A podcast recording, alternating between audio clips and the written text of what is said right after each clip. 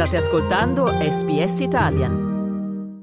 Io sono Dario Castaldo e voi siete all'ascolto di un podcast in italiano di radio SBS nel quale parliamo con Yannick Sinner, numero 4 del tennis mondiale. Yannick, intanto ben ritrovato in Australia, una terra che ci risulta essere insomma, abbastanza vicina, piuttosto cara. In passato ti abbiamo visto giocare a tennis eh, con eh, una maglietta molto Aussie, con il disegno di un koala che teneva in mano una racchetta e da un anno e mezzo nel tuo team è entrato come super coach Darren Cahill. Per cui ci parli del tuo rapporto con questa terra per cominciare. Ovviamente da quando sto lavorando anche un po' con Darren eh, mi sono affezionato un pochettino di più. Eh. Lui è di Adelaide, abbiamo giocato l'anno scorso, abbiamo giocato proprio lì un torneo e diciamo che è sempre un... Eh, è bello venire qua perché comunque da noi fa abbastanza freddo, c'è, c'è la neve, è un po' diverso, però credo che ognuno di noi ehm, ci, piace più, ci piace più qua. Ehm, anche per cambiare un pochettino, siamo tanto tanto lontano da casa, si sente, però nell'altro senso ovviamente siamo tutti contenti di essere qua. Abbiamo parlato di eh, Darren, Darren Cahill, che non è il tuo unico coach, c'è anche l'italiano, l'italianissimo Simone Vagnozzi e si creano ovviamente delle dinamiche particolari. Non voglio parlare tanto di quelle tecniche quanto di quelle anche psicologiche in un team così composto, soprattutto visto che, come sappiamo, il positive reinforcement è un po' un'arma a doppio taglio, tanto in pedagogia, in psicologia quanto nella vita, dire troppe volte bravo può essere controproducente, ma allo stesso tempo eh, bisogna saperlo dire, bisogna saperlo riconoscere. Quindi ti chiedo un po' in questo senso qual è la dinamica tra loro due, chi è quello che fa il poliziotto buono, quello cattivo, chi è che ti dice più spesso bravo tra di loro e quante volte tu dici bravo a te stesso. Ma che io mi dico bravo, quello non succede spesso, onestamente, ma eh, nell'altro senso so che ogni partita non è mai scontata, so che c'è tanto lavoro dietro e, e ogni partita comunque vinta è una bella soddisfazione, eh, ogni partita persa ti insegni delle cose magari nuove, però nell'altro senso credo che Darren e e Simone sono abbastanza simili, no? cioè, vedono delle cose abbastanza uguali. Eh, anche oggi comunque abbiamo parlato dopo, dopo, la partita che c'erano comunque delle cose che potevo far meglio, però nell'altro senso eh, tutto messo insieme era, era un'ottima partita. Parliamo un po' dell'anno scorso perché è stata una stagione eccezionale dal punto di vista dei risultati e indimenticabile dal punto di vista delle esperienze e delle soddisfazioni. Ecco, ripensando alla tua prima vittoria in un Master 1000, ovvero l'Open del Canada, la prima semifinale in un torneo dello Slam a Wimbledon, ai titoli conquistati nella seconda metà della stagione, al bagno di folla delle TP Finals di Torino, alla Coppa Davis vinta con tanto di tre match point annullati a Djokovic in semifinale, senza contare poi anche a livello personale l'omaggio che ti ha tributato San Siro, ti chiedo quali di questi momenti ripensi più spesso e quali ti dà ancora i brividi? Ma secondo me forse la Coppa Davis perché la posso condividere con la mia squadra, con la squadra che, che avevamo lì, che abbiamo giocato, e, ma con, eh, con, tutte le persone in Italia. No? Credo che questo ha un, ha dato un bel movimento al tennis italiano, che comunque sono tanti che riniziano di nuovo a giocare un po' a tennis. Alla fine questa è la cosa più bella, no? Ehm, io poi personalmente eh, mi ha dato tanta confidenza dopo il, il, torneo a Toronto. A fine anno comunque ho giocato molto molto bene. Ci sono tanti momenti del, dell'anno scorso, ma nell'altro senso eh, siamo qua, nuova stagione e proviamo a fare bene anche, anche questa stagione. Sono, sono, contento di essere qua. Un anno fa, Yannick, ci hai raccontato che quattro giorni in montagna ti bastavano per ricaricarti mentalmente e per ripartire. Considerando però che nel 2023 hai giocato una quindicina di match in più rispetto all'anno precedente, che il finale di stagione è stato particolarmente intenso e che questa off season i giorni in montagna non sono stati quattro, ma giusto un paio ti chiedo a che punto ti senti fisicamente e mentalmente. No, io onestamente volevo fare la preparazione più, più, più presto possibile, ho avuto eh, poco meno di una settimana di, di giorni liberi e già mi sono messo a, a lavorare, quindi ehm, anche perché mi voglio, mi voglio migliorare, voglio, eh, voglio, fare un'ottima stagione anche questa, questa stagione, quindi sono, sono, contento di essere qua, sono contento di sentire di nuovo la competizione. e ovviamente mi ha fatto bene di andare un po' a, a sciare, di sentire di nuovo un po' la neve, sto seguendo anche le gare di sci e, e quindi ovviamente sono contento sia di guardare eh, le gare di sci, ma da parte mia sono contento di essere qua a competere. Siamo con Yannick Sinner, in questo momento numero 4 del tennis mondiale.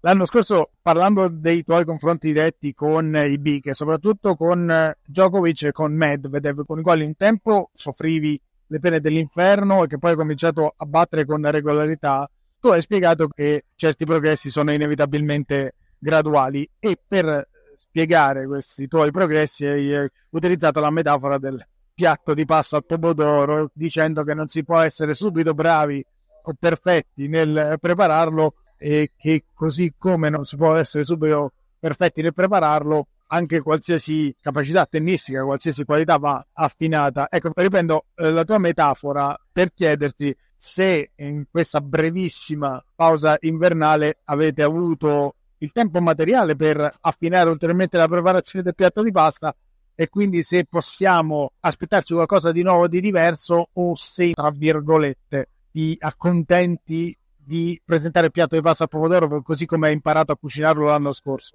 Ma non sono una persona che si accontenta, ecco, però eh, credo che abbiamo fatto un'ottima preparazione anche in base a, a, quanto tempo avevamo, fisicamente ci siamo allenati molto bene, sicuramente ci sono delle cose dove posso migliorare, quello non si mette in dubbio, ma si deve anche vedere le cose positive no? che ho fatto nelle, nelle scorse settimane di allenamento e vediamo adesso è difficile no? di, di, parlare solo di una partita di questa stagione vediamo nei prossimi tornei anche con un po' di tempo poi vediamo su che punto siamo parliamo del tuo rapporto con eh, il tennis perché la svolta nel 2023 c'è stata risultati alla mano dopo Parigi quando hai raccontato che il tuo team ha insistito sul fatto che in campo tu dovessi imparare a divertirti di più. Dopodiché i risultati sono arrivati e effettivamente ti abbiamo visto sorridere molto di più. Ti chiedo se nasca prima l'uovo della spensieratezza e della leggerezza o la gallina dei risultati. Cioè se l'uno dipende dall'altro, se in generale senti di aver assunto un rapporto diverso con il tennis e con questo mondo. Ma onestamente mi diverto molto di più a giocare a tennis. Eh, certo che parte tanto anche dalla testa, ma quando anche fisicamente eh, ti senti eh, pronto e arrivi a certe palle dove magari prima non arrivavi e comunque nei punti importanti qualche volta ti aiuta il servizio eh, o anche altre cose. Quindi devi anche sorridere in campo, cioè, alla fine noi giriamo tanto, giochiamo tante partite all'anno, lo speriamo comunque, e quindi devi vedere sempre il positivo e avere una, un'ottima connessione col pubblico che quando sei comunque sotto ti, ti danno una mano o tante altre cose, ecco queste sono le cose che importano davvero e, e sto facendo il mio viaggio con il mio team che è la cosa più bella, è di condividere emozioni belle e positive con, con il team perché solo noi sappiamo quanto lavoro c'è dietro, ecco, quindi ogni vittoria per noi è, è molto importante, molto bella e ogni, e ogni sconfitta speriamo che, che ci aiuti a crescere. Fin qui il tuo rapporto con il tennis in campo. Ti chiedo anche come si sia evoluto quello da appassionato di tennis, anche perché qui abbiamo avuto nel 2024 un numero record di italiani al secondo turno, quindi sei un appassionato di tennis e per di più è amico dei giocatori e tu lo sei, tende a trascorrere un sacco di tempo davanti alla televisione per guardare le loro partite. Questo è il tuo caso? No, io a prescindere mi, mi piace guardare a tennis. Poi se c'è, un, se c'è un italiano in campo ancora meglio perché comunque è, è il futuro no, del, del, tennis italiano. Quindi a me mi fa solo che piacere. Speriamo che ci siano più, più giocatori italiani nei prossimi turni possibili. E, proprio anche per far divertire al, al supporto italiano, no? che comunque ci sono tanti giocatori italiani e quindi eh, credo che è una, una, cosa molto molto bella. Poi a prescindere, a me piace tanto guardare il tennis, eh, ieri ho guardato anche Carlos, eh, guardo tanto, ma nell'altro senso poi quando spengo non penso più al tennis perché sennò penso tutto, tutto il giorno al tennis E invece a proposito dei uh, big, cosa mi dici? Perché in questo inizio di torneo tu hai vinto tutte le partite in maniera estremamente agevole, viceversa tutti gli altri o hanno sofferto le, le pene dell'inferno o sono addirittura uh, usciti.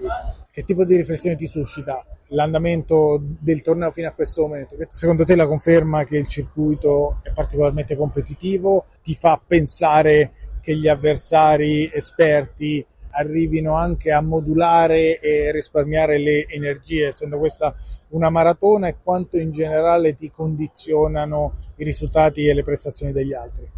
No, credo che una volta mi facevo eh, condizionare un pochettino, ma ora onestamente mi piace guardare il tennis, guardo tanto, guardo tante partite, ma non, eh, diciamo che non mi misuro con gli altri, ecco, cioè mi, eh, mi piace andare in campo, ehm, sto, sto, giocando un tennis abbastanza aggressivo, quindi anche se magari vado tre pari, quattro pari, cinque pari, eh, consumo abbastanza poco. E questo in un grande slam è abbastanza, abbastanza importante, ovviamente. Nell'altro senso sono contento di come sto giocando e di come sto affrontando tutte le mie partite, vediamo come va eh, alla prossima ti separa un, giorno e mezzo. Allora ti chiedo in generale come trascorri il tuo tempo a Melbourne, considerando che a meno di due chilometri da qui c'è il circuito di Formula 1. Tu sei appassionato di Formula 1, sei eh, testimone al Ferrari, ci sei mai stato, ci vuoi andare in generale cosa fai nei giorni off a Melbourne? No, qua onestamente durante, durante, il torneo non sto pensando a, ad altro, ecco, sto pensando